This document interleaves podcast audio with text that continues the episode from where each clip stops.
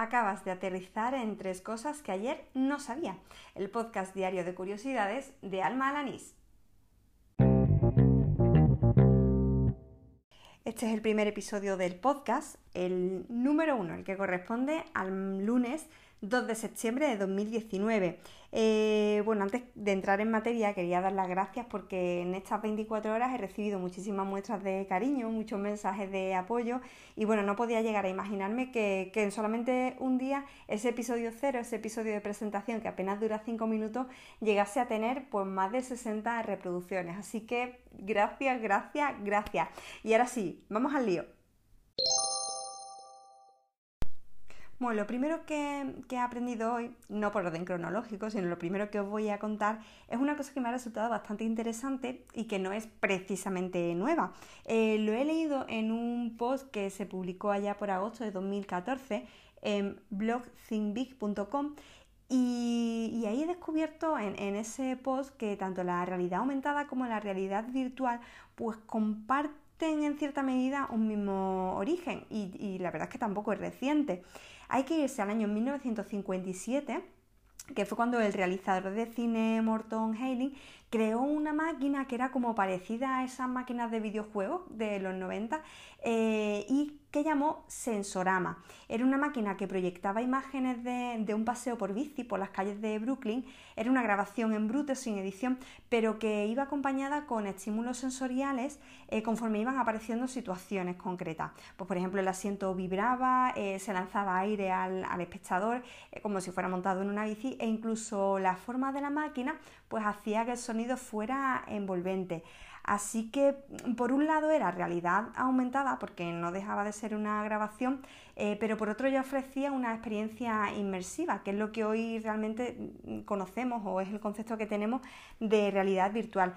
Así que por eso pues se considera este invento como el origen de, ambas tecnologías. Eh, la verdad es que es bastante curioso, ¿no? Seguro que has escuchado alguna vez la famosa historia de Ricky Martin, del perro, de la nocilla o la mantequilla, la memerada o lo que fuera. Eh, y cómo durante muchísimos años, yo diría décadas, hubo quien aseguró que, sí, que bueno, que por lo más sagrado, que había visto esas imágenes y tal. Em, lo que hoy he descubierto es que ese fenómeno tiene un nombre concreto y que se conoce como el efecto Mandela. Mm, resumidamente viene a explicar porque hay acontecimientos que muchas personas creen eh, haber visto o recuerdan o creen recordar haber visto, pero que realmente no han existido nunca.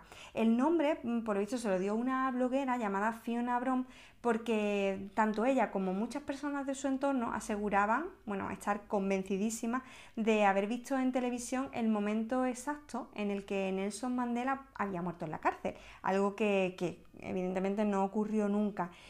Y mm, bueno, esto es algo que he descubierto gracias a mi compañera de, trabajo, a Susana, y que pues, mm, para documentarme un poco más para el podcast, pues he leído en un artículo que, se publicó allá por diciembre de 2016 en Shataka. Y para terminar, la tercera cosa que he aprendido hoy, eh, bueno, me encantaría decir que no por ser la última es la menos importante, pero nada más lejos de la realidad. He de confesar una cosa y es que soy una pedante. Si no lo fuera, no existiría este podcast de curiosidades. Pero es que hay algo peor que ser una pedante y es tener una increíble capacidad para recordar lo que yo llamo datos mierders. Es decir, esas cosas que a nadie le importan, que no te cambian la vida, pero que están ahí y que tú las recuerdas y que salen a relucir en las conversaciones más peregrinas que te puedes imaginar. Mis amigos siempre que saco un dato mierder me miran un poco raro pero bueno, forman parte de mí, hay que quererme, así con mis taritas. Y hoy, pues hoy he descubierto un dato mierder y tenía que compartirlo en este podcast, claro que sí.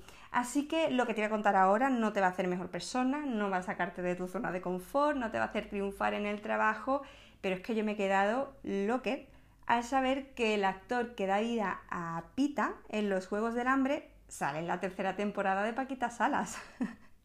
el muchacho en cuestión se llama Josh Hutcherson y seguramente pues muchísima de la gente que vio la temporada pues se daría cuenta. Pero bueno, yo me enteré esta misma mañana y tenía que compartirlo con vosotros. Y así termina el episodio de este lunes 2 de septiembre.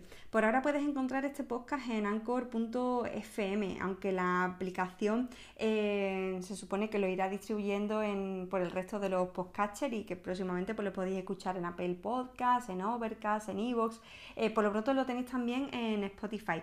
Así que si quieres contactar conmigo, bueno, pues a través de la misma aplicación de anchor.fm puedes mandarme algún audio y si no, pues me puedes encontrar en Con el usuario arroba almajefi. ¡Hala! ¡Con Dios!